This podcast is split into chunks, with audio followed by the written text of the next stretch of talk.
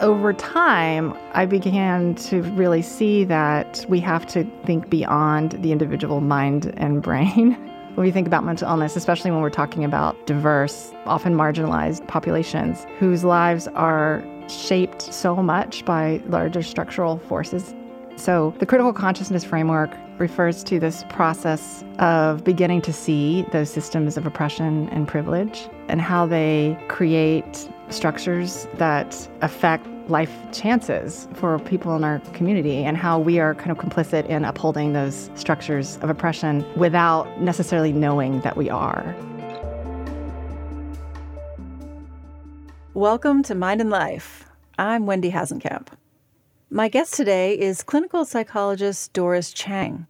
Doris is an associate professor at the New York University Silver School of Social Work, where she studies race, ethnicity, culture, and other dimensions of social identity, focusing on how they shape psychological experience and mental health treatment. Doris has spent her career developing inclusive, culturally grounded interventions for clinical and educational contexts, and most recently has worked to integrate mindfulness and other contemplative approaches into these interventions. Our interview was recorded at the 2019 Mind and Life Summer Research Institute, where Doris was on the faculty, and she shared about an intervention she's developed for her clinical trainees called Critical Consciousness Training. In our conversation, she describes how critical consciousness is the ability to recognize and analyze systems of inequality and the commitment to take action against these systems. We discuss how she brings critical consciousness into the classroom and how it unfolds for different student populations. She describes how race is a social construct, not a biological fact, and outlines the impact of race on a multitude of measures of well being and health. We also discuss the role of contemplative practice in becoming aware of systems of oppression and being able to hold the unique stress and challenges that come with that awareness. We talk about her research on these training programs, and she also shares her thoughts on where contemplative science needs to go next. If you're an educator looking to bring these ideas into your classroom, or if you're just interested in understanding more about race, ethnicity, and systems of inequality, I think you'll find Doris's insights particularly informative. It was a real pleasure to speak with Doris, and I hope you enjoy the conversation as well. I'm happy to share with you Doris Chang. So, Doris, thank you so much for being with us today. Thank you for having me. I'd love to start just by hearing a little bit of your personal story and some of the factors that led you to where you are now in your research. So, I'm a clinical psychologist, mm-hmm. and I think I started, you know, I, I developing an interest in clinical psychology mostly because I was an undergraduate student, and I think so, like so many undergrads, you know, you're trying to understand yourself and the world. Yeah.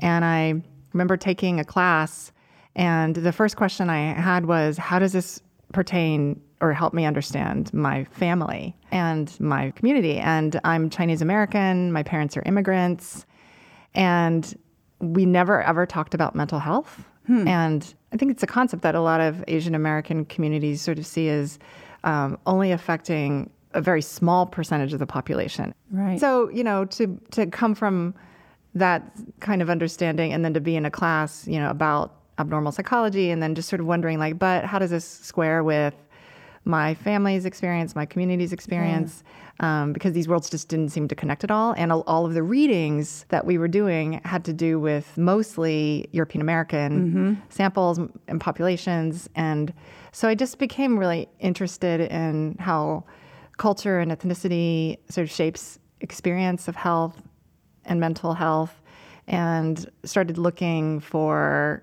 other ways to expand the field of psychology towards more inclusion of diverse perspectives. And so that process of kind of thinking about how we can bridge worlds was, was part of my early educational thinking. Yeah. And then when I, when I entered graduate school, again, this idea of bridging social worlds was also really present because I'm a, you know, I'm a clinician. Most of my patients I worked with at the beginning were not Chinese American. Mm-hmm. So I had to think about what does it mean to be in this space as someone who's not white or someone who's not black. And, uh, and then I ended up doing a lot of work with Asian immigrant communities and did a year of, of my um, pre-doctoral training in a in an Asian specific clinic. Oh, wow. Where all my clients were Asian um, immigrants. And so that was a really interesting experience to, to sort of basically be treating like people like my parents, like my, you know, my mother who had internalized these ideas that we don't have mental illness in our community. Right. That was going to be my question is then how was your experience of those people who were your patients versus maybe, you know, your mother's views or what you had come to think culturally? Well, some of the things I learned in school didn't work. Hmm. Right. So, uh, what I realized is a lot of the patients I worked with were coming in wanting something really different than what I felt like I had to offer. Hmm. So, my training in a pretty traditional clinical science program was you know, even though there were there were definitely people there that were studying and interested in issues of, of culture, they weren't necessarily as involved in the clinical training side of things. And right. so the tools that I had were were kind of mainstream. And so I would go into I went into the, the these settings not not quite equipped to adapt what I had learned to that population. And so what, what some of the things I learned w- had to do with just how I needed to be willing to to offer something different. Right. And so sometimes it was psychoeducation and mm-hmm. just like, let me explain to you, you know, what it means to raise a child in the US context who is growing up with different ideas about independence, for example. Mm. Did your experience also as the daughter of, of immigrants help you relate to some of the struggles that they maybe were experiencing or their, with their children or? Uh, I think it made me naturally feel a kinship mm-hmm. to them. I think that there was also, you know, some positive transference to me that it's like, oh, like you're you look like us. Uh, right. Uh, your your Mandarin isn't totally fluent, but you can you can communicate and you know you remind me of someone I I know and I care about. And so mm-hmm. I think that that you know kind of already helped open some doors for me in terms of the, building the alliance mm-hmm. and. Uh, and I think it did give me a real like empathic uh, understanding of the challenges of being an immigrant right. and navigating a very strange place. And so now you teach and train clinicians as part of your work um, it, with a program you refer to as critical consciousness. Mm-hmm. Can you describe that? Yeah. So, as you probably know, um, most clinicians have to take some sort of coursework in uh, kind of diversity related areas. Mm-hmm. I think it's a really good move that a lot of licensure boards are requiring coursework yeah.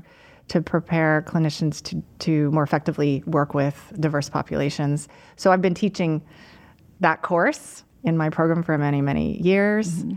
Over time, I began to really see that we have to think beyond the individual mind and brain and heart mm-hmm. when we think about mental illness, especially when we're talking about um, diverse, often marginalized populations whose lives are shaped so much by larger structural forces, as all of our lives are shaped, but in terms of increasing vulnerability to stress and um, risks for mental health problems, um, these, these groups um, really are more vulnerable. And so the critical consciousness framework kind of refers to this process of beginning to see those systems of oppression and privilege mm-hmm. uh, and how they create um, structures that uh, affect life chances for people in our community mm-hmm. and how we are kind of complicit in upholding those structures of oppression without necessarily knowing that we are. So it's this process of unmasking, uncovering, of seeing the world differently. And and also then mobilizing for action to be like a change agent in that system. So it's not how we typically train clinicians at all. Yeah. You know, we, we focus on the things we can control within the, the 50 minute mm-hmm. hour. Yeah. Uh, but it just felt like we were asking our patients to do things and change things that were not necessarily within their control right. to change. And right. then the risk is that they blame themselves for not being resilient mm. enough or for making bad choices that these things keep happening to them or they don't keep not getting that job and keep right and that's like yeah. another layer to their distress right yeah And I, I think clinicians were also feeling frustrated that the tools they had also weren't necessarily meeting the needs of those communities. So it felt like a shift in how I felt like we needed to train our, our students to look at these systems, to be comfortable even talking to patients about these systems so they can properly locate the causes of some of their problems. Yeah. And so, how does it look, this training? Uh, Is it unfold in kind of a standard classroom setting? Or is there dialogues between races? Or Uh, so it happens in a classroom setting. I think I'd, I'd pull on a mix of um, like experiential learning and weaving in contemplative pedagogy as a, a way to help students process what they're experiencing. So it is kind of experience heavy, I would say, because it's it's difficult to connect your experience mm, to abstract theory. Yeah. So I do try to create assignments, exercises, in class uh, simulations to try to get people close to experiencing what it feels like because it, it's like you have to have an, an emotional right. awakening before you you really become motivated to to see. And so I I, tr- I try to make it emotional. And so I I'll start off my classes by telling people it's going to be really uncomfortable. Mm. Just like be be prepared and to think about is this a good semester for you to engage deeply in this work? Yeah. So kind of a trigger warning, kind of like, okay, if you're going to be here together with me, this is what You're we're going to ask ask Yeah. of you. Did you say the courses are required? Mm-hmm. Yeah. Well, one of them is required. Okay. So some students will say like not this time, you know, maybe next year. So I think that's one thing. I do try to give students space to find a personal mm, project that deepen allows them to deepen learning in an area that they personally feel like they need it. So I think that's also part of like a contemplative pedagogy approach, which is like centering the individual learner and helping them to um, like deeply engage in a in a very personal way with the material. And so, for some students, they might find that they they they need to work on um, some bias against a group that is getting in the way of their them being open and effective with clients from that background. And so they might define for themselves a learning project that that maps out how they might dig into that Right. work. Do you have any examples that come to mind? Yeah, I mean, I think that oftentimes uh, over the years, one group that has uh, prompted this kind of self work for a lot of students is very, very religious people, and and that also speaks to in our in the field of clinical work how we don't deal with spirituality and we don't deal with religion. Right. So we don't invite in um, to the work. You know, we don't train students how to ask about spiritual beliefs or religious identity. We don't know what to do if they say they're really religious. We don't know how to integrate those perspectives about health and healing and well-being into what we have to offer. And so I think we kind of avoid the subject altogether. Yeah. And then it perpetuates this kind of bias that like what we have to offer is better than what religion has to offer.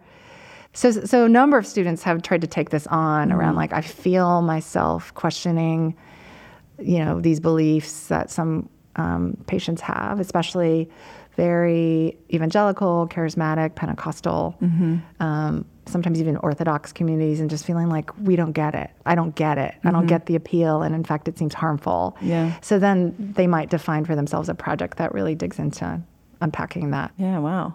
So one of the things that you teach or you educate in these classes is the the various ways that race shapes our lives. Um, could you give some examples of the impact of social determinants of mental health and success? So uh, e- even though we know that race isn't real, it's not a biological fact, it has incredible impact on our lives. Let's just unpack yeah. that for one minute in case that's kind of a new idea for some people. Um, is what you mean that race is a construct? Yeah, so any two people from two different ethnic groups may have more in common um, genetically than two people from the same pheno- sort of that look phenotypically similar, and so it doesn't stand up as a scientific construct Yeah. concept um, or fact. So, and yet we know that we look at each other and we sort each other and we impose racial categories on each other. And the whole point of race as a construct is to oppress groups. Right.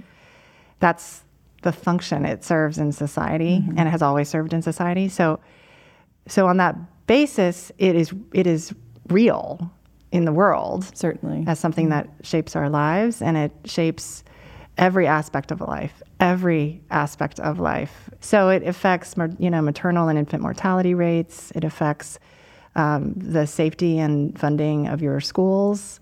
It, it shapes um, the likelihood that you'll graduate from high school get into college be on a pathway to have upward mobility get good jobs. You know quite a lot of research has shown that if your name is uh, readily associated with a racial category, some of this work is focused on black and white job applicants, that applicants with a white na- sounding name are, are more likely to be interviewed Right. and called in for a job interview than people who have black sounding names. So it's hard to know how conscious it is all the time. Uh, but it is it is present. Right. It's present in every aspect of our, our lives, and and obviously likelihood of being stopped and frisked and pulled over and given a um, harsh jail sentence, and all of those those outcomes to looking at the causes of death. So African Americans, I think, have the highest rate of risk for eight to ten of the leading causes of death. So it it affects your ability to, to be a healthy, functioning person in the world.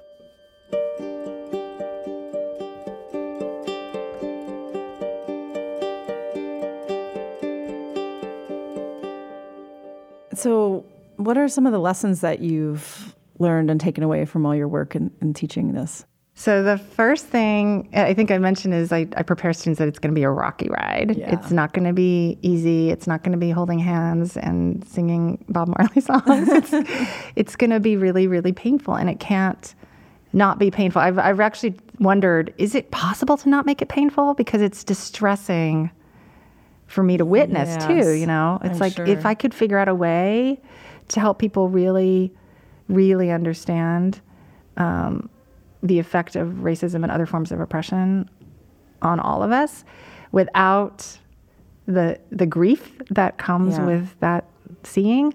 I, w- I wish I could figure out how to do that but I, I have I don't think it's possible. Yeah, it seems necessary. it also raises questions of about like why haven't I suffered?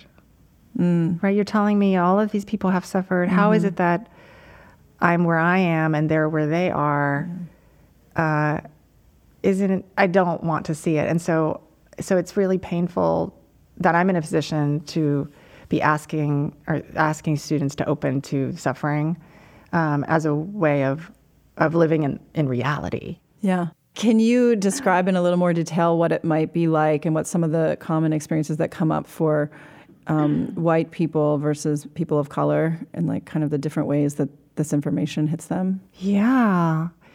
It's very it's it's different and it's the same, right? So I'll start with the students of color. So students of color, in my experience in the classes, um, find it incredibly painful to be reminded of the role that race plays in their lives. And partially that's because I think for a lot of students of color, when they enter the academy, when they're in an educational institution, we essentially ask them to be white. Hmm. So hmm. we reward that, assimil- we re- re- reward assimilation. And so they come into the class and they're trying, they're trying to hide those parts of hmm. themselves because we ask them to, right? Oftentimes we implicitly ask them to in, in institutions of higher education. And it's become a survival strategy. If they can, if they can downplay it, they often will. And and yet I'm bombarding them with messages about their community Right. um, that remind them of their risk factors and of their race, and and then bombard them with those messages of trauma. You know, uh, in, in the in the interest of learning. So that's so, that can be so so painful. Yeah. Um, and also, I'm getting students who are often undergraduates or graduate students, and so they're at the early or mid stage of really unpacking their own racial and ethnic identity and what it mm. means to them. Mm-hmm. So it's a really active process of figuring it, Yeah. it out, and it's hard to do that in a interracially mixed classroom when, let's say, half of the students are white or more, and they're for the first time beginning to awaken to the reality of racism. Yeah. So I think that's really, really challenging for those students. Yeah. And then for the for the white students, I see a lot of guilt and shame, Mm-hmm. especially if this is new material for them. And then rage at parents, at educational institutions, at you know other people in their lives who somehow let them believe something that isn't true about what it means to be white in this country. So there there's a lot of like denial like how could i be 21 and not know about this? Um, and then a lot of often a lot of shame about that and then just kind of a little bit of a falling apart.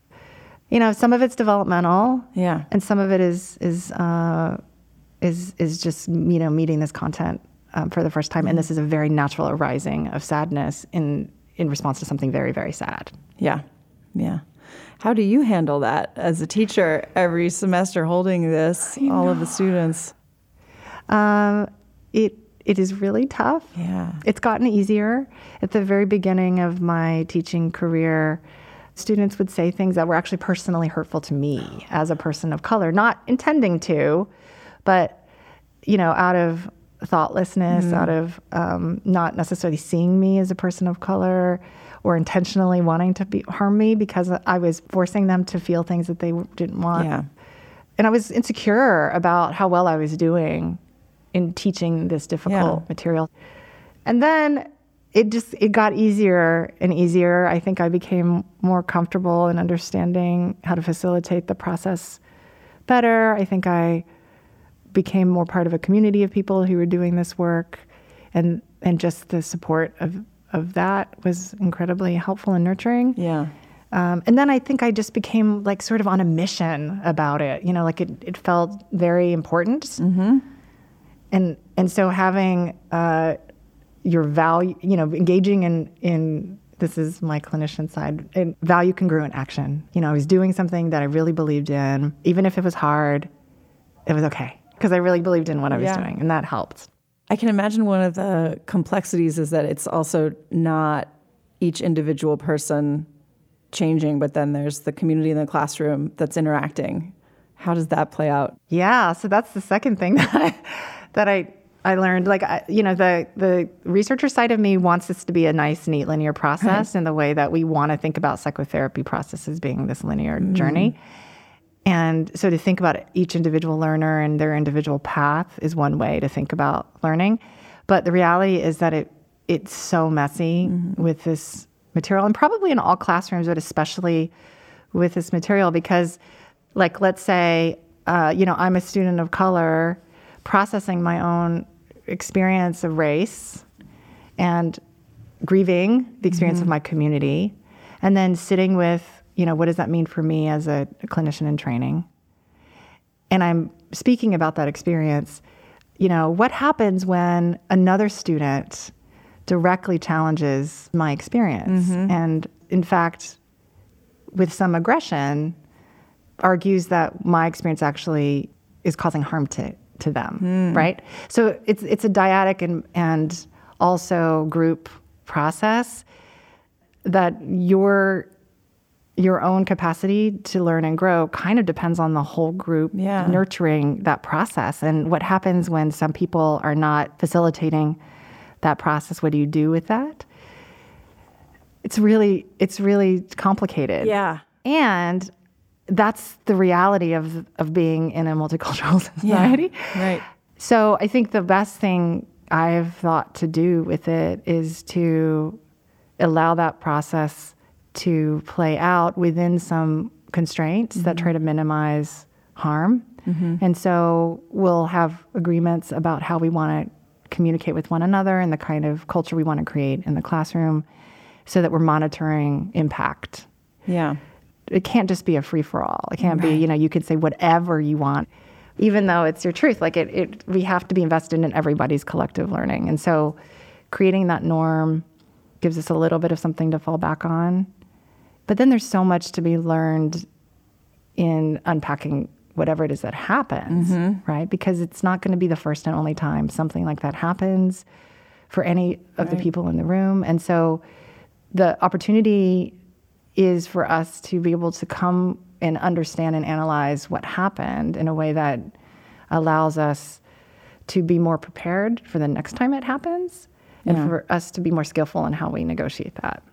Yeah, uh, so I'm just curious, what are some of those agreements that you have, or with the, the students have with each other about how they're going to treat each other? So again, with the contemplative stance, um, one one thing is to create an environment that is open and curious and kind with each other and with ourselves, uh, because I know that students come in and, and feel a lot of worry and and anxiety about the class and worry about harming others. You know, we're inherently kind people, and we don't want to harm other people. But the reality is that sometimes we will unintentionally harm Yeah, each other, and yeah. so to to try to assume good intention, to take responsibility for the harm we might cause, despite that, uh, and to try to not participate in, in shame, shaming mm-hmm. each other or like holding shame in mm-hmm. ourselves. So one is like that, just holding that that mindful attitude.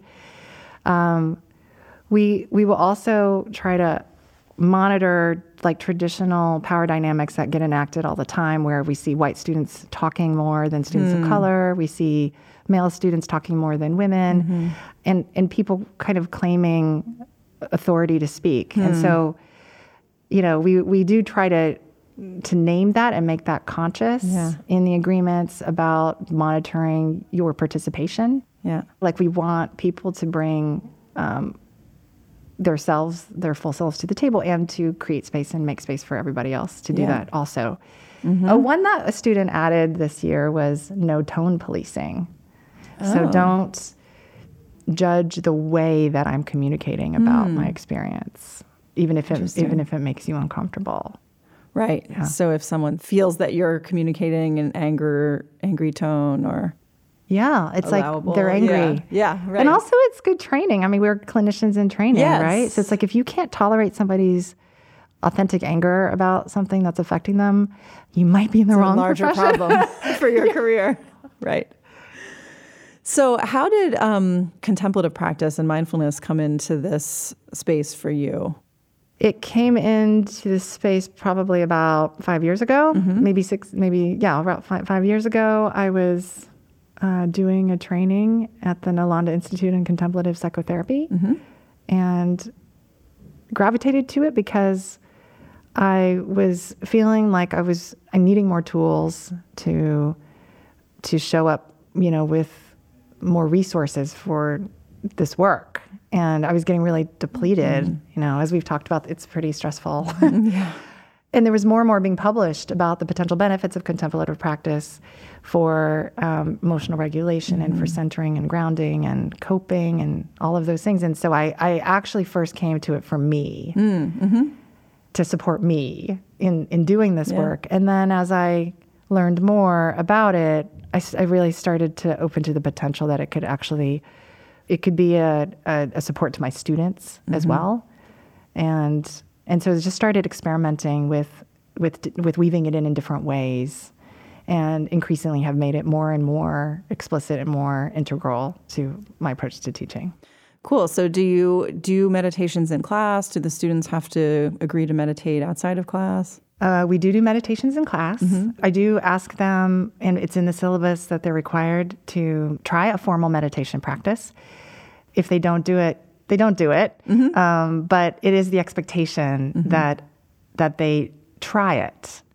And I explain to them the, the science behind sort of the current state of knowledge about meditation and its its effects, and how it's been studied in a variety of different ways, and try to make the case for why I think it could be helpful to them personally, uh, separately from its uh, ability to help them maybe sit with the difficult emotions they might experience in class. So I give them some resources. There's some structured apps that I, I suggest for them, and and then we check in about it um, throughout the course. And then at various times in the course, we will do formal sit. So especially at the very beginning of the course, we do a, we we meditate almost every class period for at least some period of time, and I want to expose them to different kinds of meditation because I I'm hoping that there will be something that Right. resonates for them. Right. And I also have been trying to increasingly expose them to uh, different teachers. Uh, so playing guided meditations for them so they see um, like especially exposure to to teachers of color, Dharma teachers of color, uh, or teachers who are just sort of modifying um, how, how it is that they're working to make it a better fit for communities of color. I also try to support and troubleshoot them as they're developing the practice because I feel like as a first time meditator, it There's a lot that comes up. a lot up. of questions. Yeah. it's really hard. Yeah. you know, you you feel like you're doing everything wrong. You know, and so I'm not formally trained in as a meditation teacher. Mm-hmm. So you know, I can I can only go so far in terms of how much I can support that process. But I but we do spend time discussing barriers to to practice.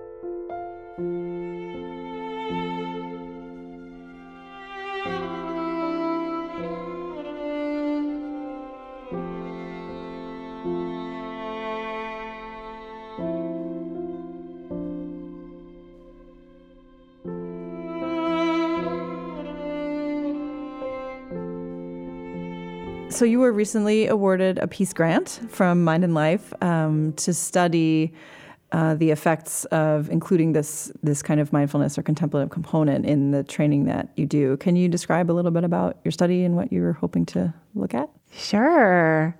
So, this is a, a collaboration with um, several wonderful colleagues at NYU Steinhardt in the School of Ed. So, Fabienne Doucet and Natalie Zorger. So, she and her team have been rolling out uh, a critical consciousness curriculum for, I think, K through 12 teachers actually for a few years now. And it's really grown. And it's been transformative for the teachers who, who do it. And so they have this packaged curriculum that they've adapted to um, to be as long or as short in some ways as schools can accommodate. And so I'm partnering with them to see if we can boost the effects of that curriculum by infusing mindfulness and other contemplative components into that work. Because in conversations with, with Natalie, it's clear that the dynamics and processes that I see in the, in the work I do shows up in the trainings that she does as Gotcha, well. yeah. Um, and the, the goal with, with any of these critical consciousness programs, I think, is to, to help teachers, in her case, she's focusing on teachers, to help them think differently, to be able to be culturally responsive in the classroom, and to help them dismantle these em- deeply embedded structures of oppression that show up in those classrooms too.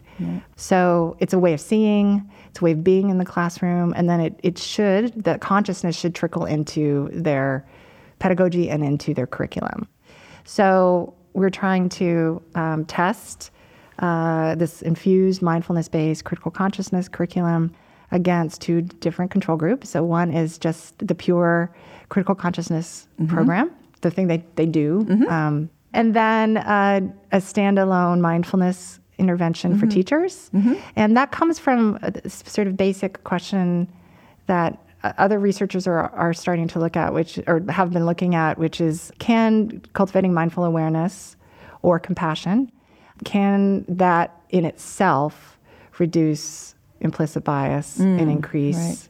compassion and pro-sociality? Right. So, is there a way that even without explicit training and teaching in critical consciousness, without having those frameworks, um, do we still see some positive Right. effects just of mindfulness training alone? Right, which some research is starting to show in other groups, right? Right. So, some research is starting to show that even with very brief mindfulness inductions, um, we can see some temporary decreases in implicit bias.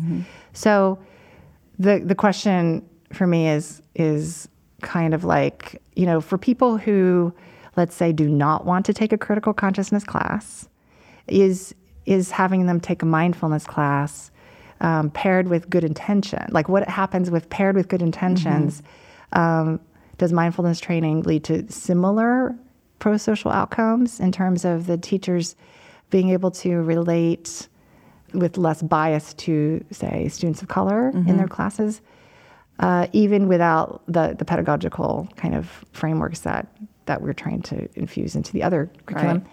What are the ways in which doing standalone critical consciousness training elicits so much dysregulation and distress in teachers that they can't even it, it, it cannot translate into action Could be inhibiting. could be inhibiting their ability to manifest that that awareness and knowledge Right. in behavior um, and then seeing if those two groups differ from this sort of hybrid Mm-hmm. curriculum to where we're hopefully can we can hopefully draw on the benefits of both of those practices um, in a single standalone Great. intervention And so, how will you measure the outcomes? Uh, what are you hoping to be able to observe?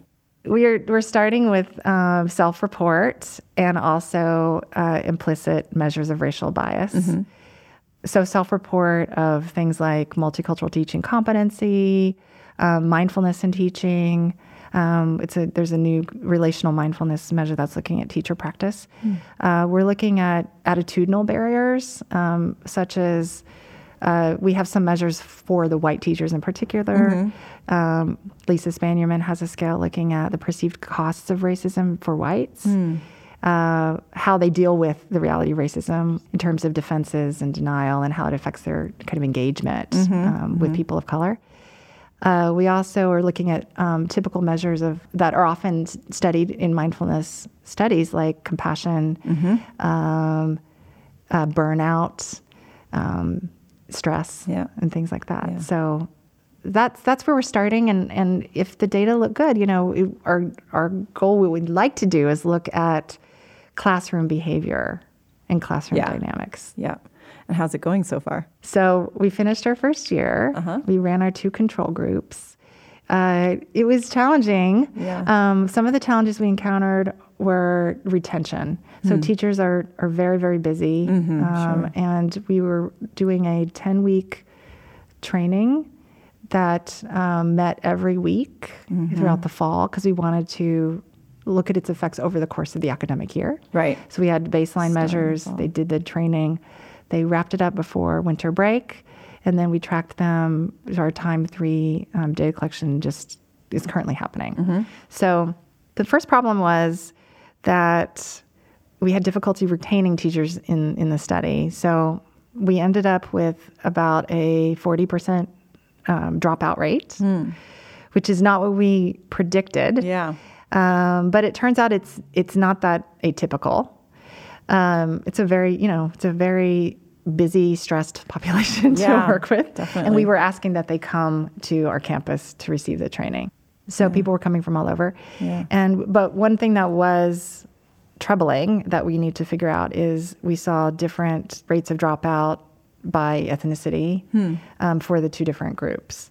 So we saw better retention of white participants in the mindfulness group, signi- like much better retention. Hmm. It was something like 85% of the whites that started the mindfulness group stayed in the uh-huh. mindfulness group, whereas over 60% of the people of color who started in the mindfulness group dropped out. Wow.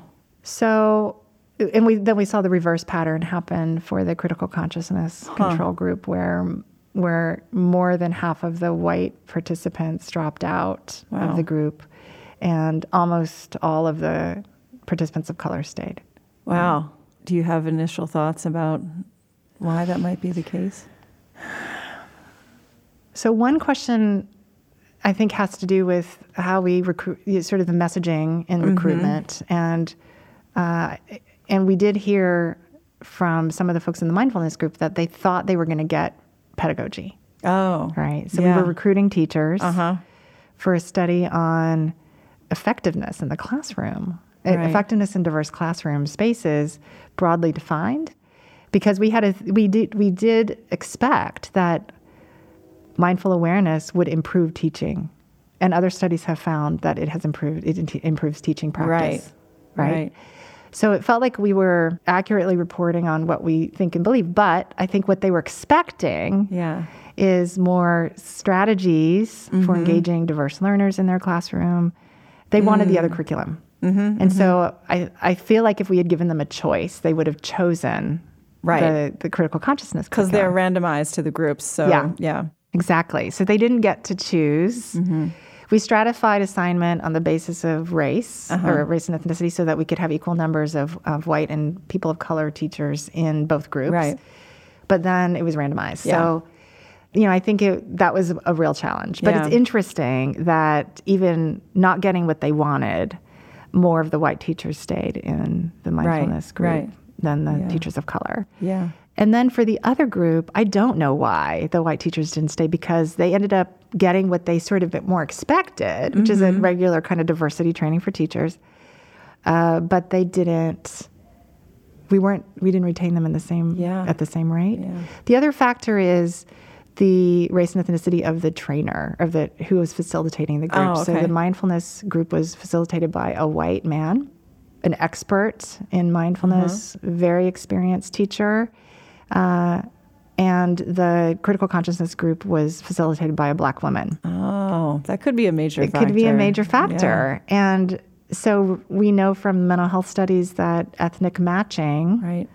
um, can sometimes improve uh, retention in, tr- in mental health treatment. Mm-hmm. Yeah. And, and oftentimes clients do have preferences. They feel naturally more comfortable. There's more credibility sometimes with uh, a clinician that's, that's of your same background. Right.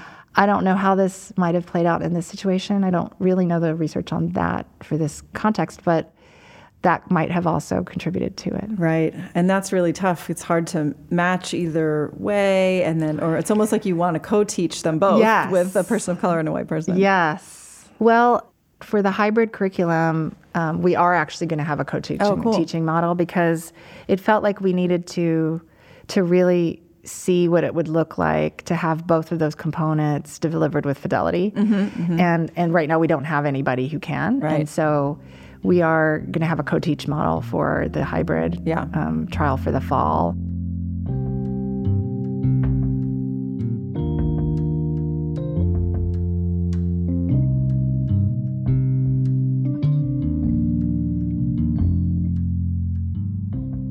So, from all of your experience um, doing this work, where do you think the field should go from here? What are the kind of the most needed directions or changes?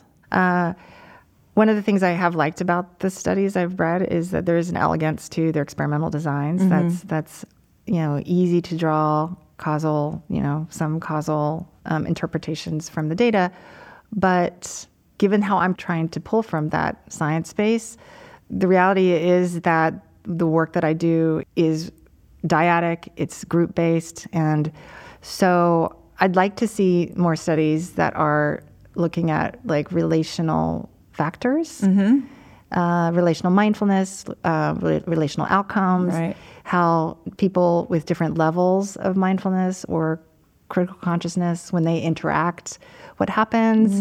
Um, if you sort of stratify these two different dimensions of critical consciousness and mindfulness across different groups of people, you know, what kinds of um, group-based outcomes do you see, and how can we measure those Yeah. processes, the messiness of that Yes. network? Yeah. doing this work together. I think another question is is also looking at this question of who are our samples. Yeah. So just in my own study, Right. seeing the the difficulty retaining people of color in a mindfulness group, I, I wonder how much that is happening across the board in this field. Yeah. And is this knowledge base being built on mostly white undergraduates or white practitioners? And what are the implications um, Yes. of that Yeah. for our field? I imagine it is so far, unfortunately, for the most part. One of the things we're trying to do with our grants programs is now require um, all of our grantees for their studies to include uh, what's called constraints on generality statements. So being very clear in your methods and even in your discussion, you know, what your sample population was and how this can or cannot be um, generalized to other populations. And so that's something that, you know, you would think would be already automatic in all research protocols, but it hasn't been, you know, in, in many fields.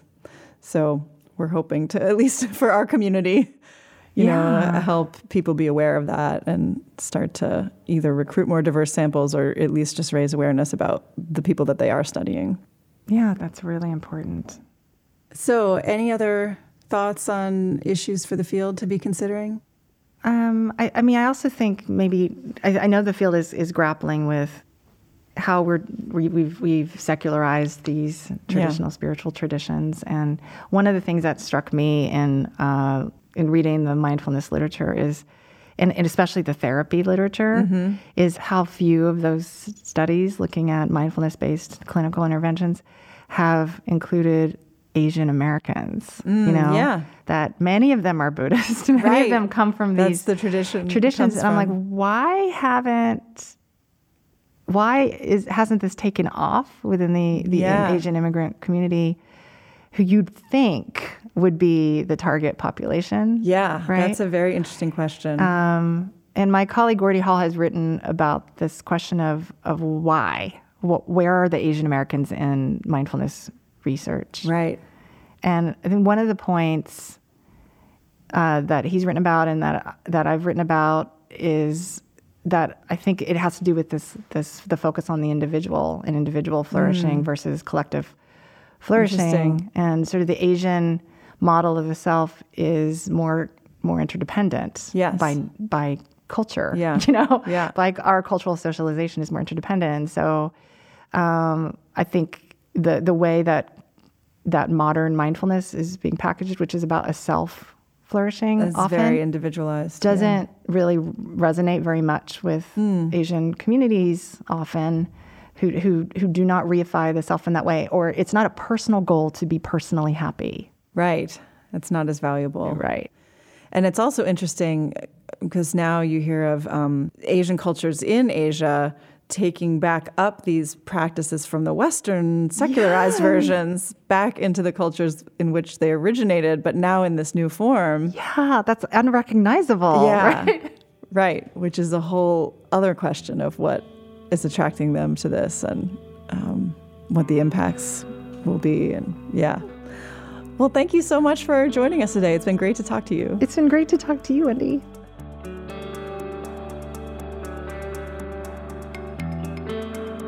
This episode was edited and produced by me and Phil Walker. Music on the show is from Blue Dot Sessions and Universal. Show notes and resources for this and other episodes can be found at podcast.mindandlife.org. If you enjoyed this episode, please rate and review us on iTunes and share it with a friend. If something in this conversation sparked insight for you, we'd love to know about it. You can send an email or voice memo to podcast at mindandlife.org. Mind and Life is a production of the Mind and Life Institute. Visit us at mindandlife.org, where you can learn more about how we bridge science and contemplative wisdom to foster insight and inspire action towards flourishing. There, you can also support our work, including this podcast.